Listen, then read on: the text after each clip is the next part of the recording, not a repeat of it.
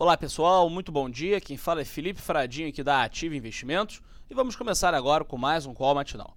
No cenário local, o destaque é a greve dos caminhoneiros e os reflexos que ela começa a gerar. Na véspera, a Petrobras comunicou a redução em 10% do valor médio do combustível comercializado em suas refinarias por 15 dias, para conter as perdas geradas com os bloqueios nas estradas.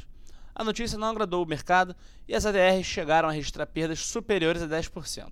Após negociações, a Câmara aprovou no final do dia o projeto que zera provisoriamente o PIS com fins incidente sobre o diesel. Para tapar o buraco, autorizou a reoneração da folha de pagamento para 28 setores da economia.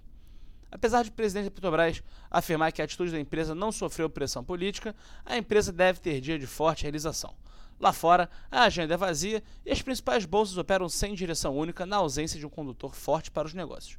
Os únicos eventos previstos para hoje são a divulgação da ata da política monetária do, pelo Banco Central Europeu e os pedidos de auxílio-desemprego dos Estados Unidos.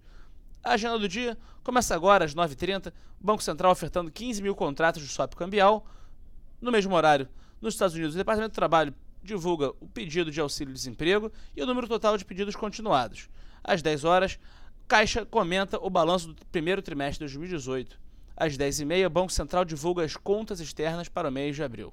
Pouco mais tarde, às 11 horas, nos Estados Unidos, sai o resultado das vendas de moradias usadas. Às 11h35, o presidente do Fed de Atlanta discursa em evento sobre política monetária.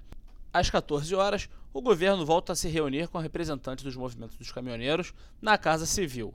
E por último, às 15 horas, nos Estados Unidos, o presidente do Fed da Filadélfia discursa em evento em Dallas. Mais tarde, presidente Putin se encontra com o presidente da França, que participa como convidado de honra do Fórum Econômico Internacional de São Petersburgo. Nos Estados Unidos, o chefe do gabinete da Casa Branca realiza reunião com congressistas republicanos sobre documentos secretos ligados às investigações do caso Rússia. Convidamos a todos a acessar a sala ao vivo com as principais recomendações de day trade e swing trade e também desejo a todos um excelente dia e um ótimo pregão.